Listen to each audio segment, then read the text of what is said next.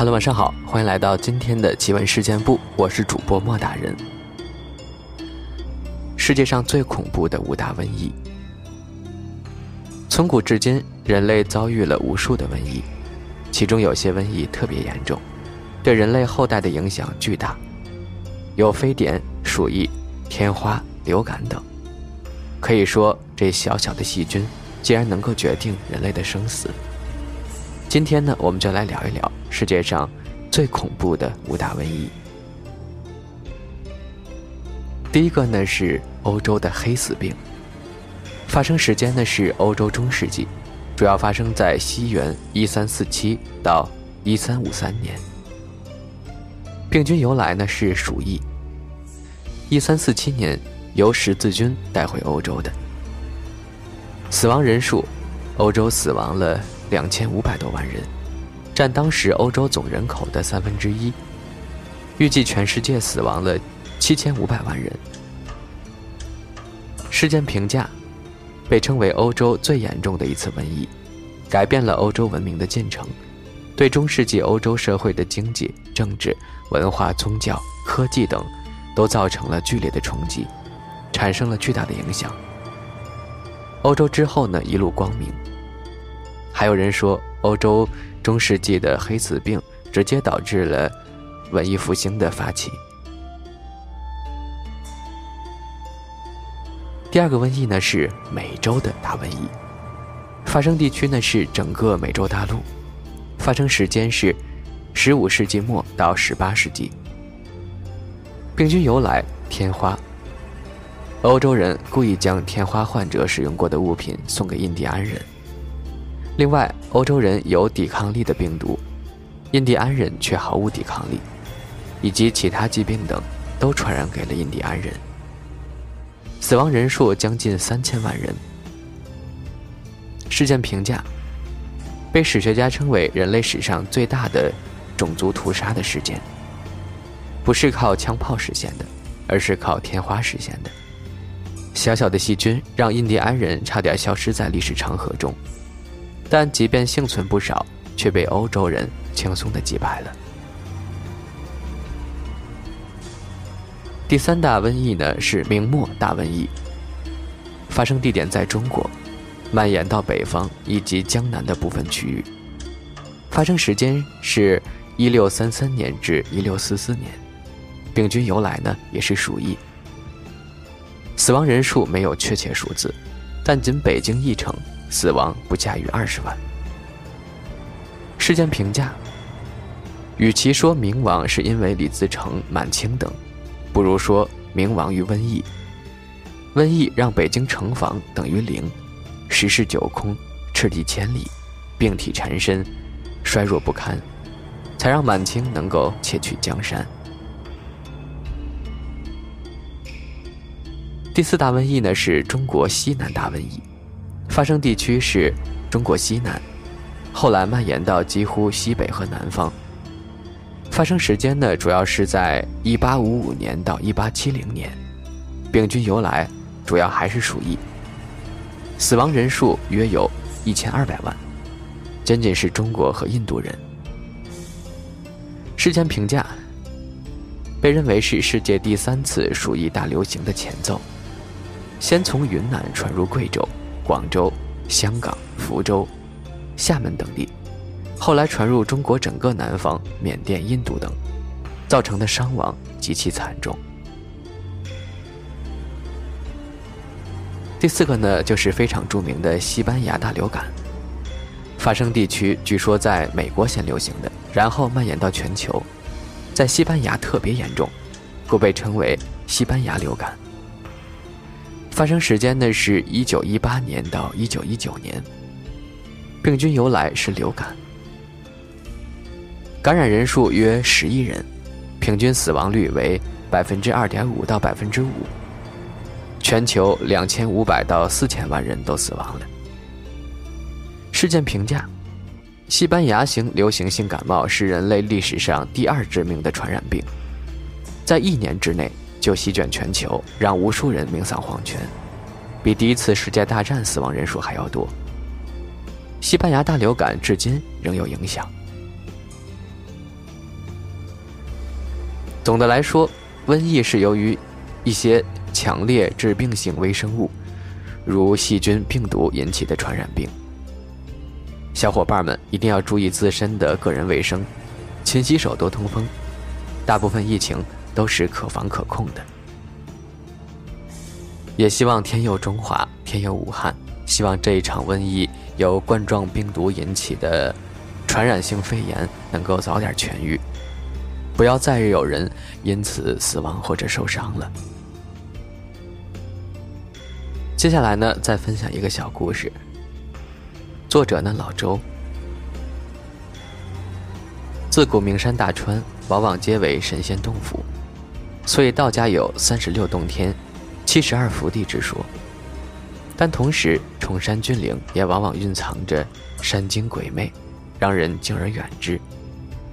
所以，南北朝时期的葛洪，在其《抱朴子》中专门记载了老君入山符，以及修道之士在山中的一些必要装备与禁忌。现在，随着旅游越来越热门，很多人已经不仅仅满足于名胜古迹。对于那些尚未开发的山川，往往有着更加浓厚的好奇心。但俗话说得好，“好奇害死猫”。山川之中未知的事物太多，也让不少驴友长眠山地，从此与青山为伴。这件事儿呢，是好几年前了，应该还有人记得某地某某大学登山社登山遇难的情景。据当地一位朋友说，山难发生后，救下来的其中一人，曾经有他家人带着来找过我这位朋友。因为救回家一直高烧不退，医院检查又无大碍，所以家人觉得事情并没有那么简单，就托人介绍找到了我那位朋友。据当事人回忆当时的情景，原本一行人在山上走着好好的，队形也很整齐。可是，突然间，整个天似乎就暗了下来。于是大家就准备返程下山。就在下山的途中，天黑得很快，队员们也都越来越着急，急着赶回山下的营地。就在下山的途中，突然在队伍的前端出现了两个身穿雨衣、头戴斗笠、背着个大包的登山客。由于当时登山的时候，也有其他的登山人同时在登山，所以大家都没有怀疑他，想着可能也是因为天黑，所以急着下山的。下山的主线就只有这么一条，所以大家呢也就慢慢的跟着前面的人走。走着走着呢，却发现原先的主线找不着了，反而开始出现在山林中穿梭。而此时呢，大家突然发现。前面的两个神秘的登山客不见了。此时天已经完全黑了，这个时候冒黑下山，无疑有着巨大的风险。所以领队决定就地扎营，等明天天一亮了再赶下山。由于原先并没有准备在山里过夜，所以准备的不是很充分。不过好在帐篷也不小，挤一挤也就过去了。睡到半夜，突然领队觉得宽松了不少。再一想，不会是有人滚到帐篷外面去了吧？山中的夜晚还是挺凉的，要是感冒得病可不好了。于是他掀开门帘到帐篷外去看看。刚走到帐篷外面，就看到不远处亮着两盏类似矿灯的头灯，灯光正在不停地向山上移动。借着灯光，可以看出灯光下两个斗笠若隐若现。那不正是之前看到的两个人吗？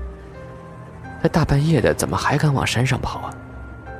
继续看下去，领队彻底就呆了。队里两个队员正跟着这两个戴斗笠的人往山上走呢，距离并不是很远。领队将其余的队员叫醒，想去追他们，可是这一眨眼的功夫。原先的两团光亮已经变成了两个光点儿了。追了半夜也始终赶不上，叫破了嗓子，只能听见声音回荡在山林之中，却丝毫没有得到那两位队员的回应。之后，这批队友被人救到的时候，还回忆了这一段。据说，凭借着这一段回忆，最终在靠近山顶的另一边，找到了那两位队友的遗体。只不过，那个地点几乎很难靠人力能够独立到达。但是，为什么会在那儿遇难，谁也说不清了。至于那位找我们朋友看病的队友，其实只是受惊过度，没有其他大碍。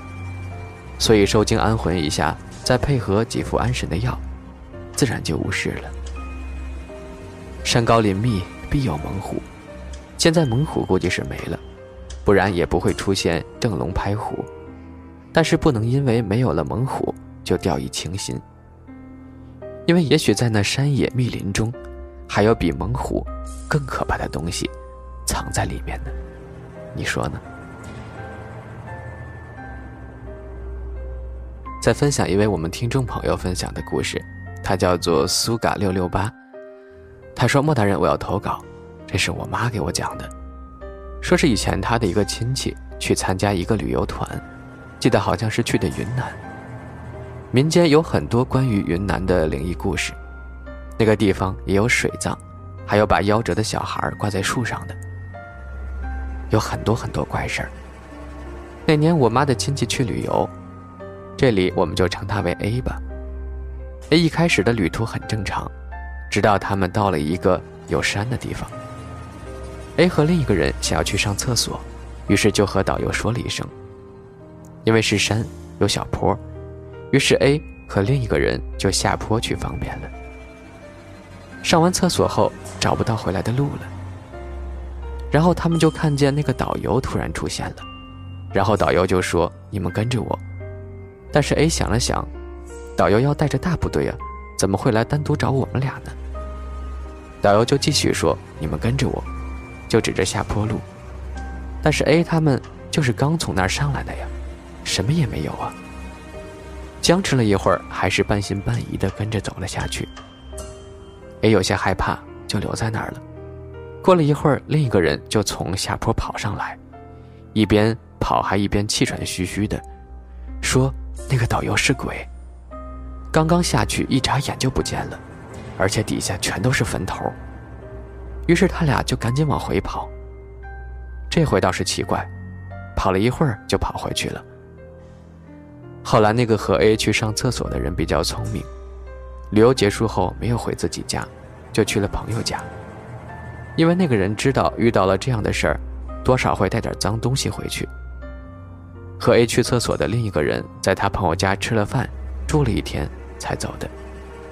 后来听 A 说，和他一起上厕所的那个人，旅游结束后不是去了他朋友家吗？后来他的那位朋友就突发心脏病死了。当时听得我背后发凉，鸡皮疙瘩都起来了。这位朋友也是不地道啊！这个回去之后为什么要去朋友家呢？把朋友也给害死了。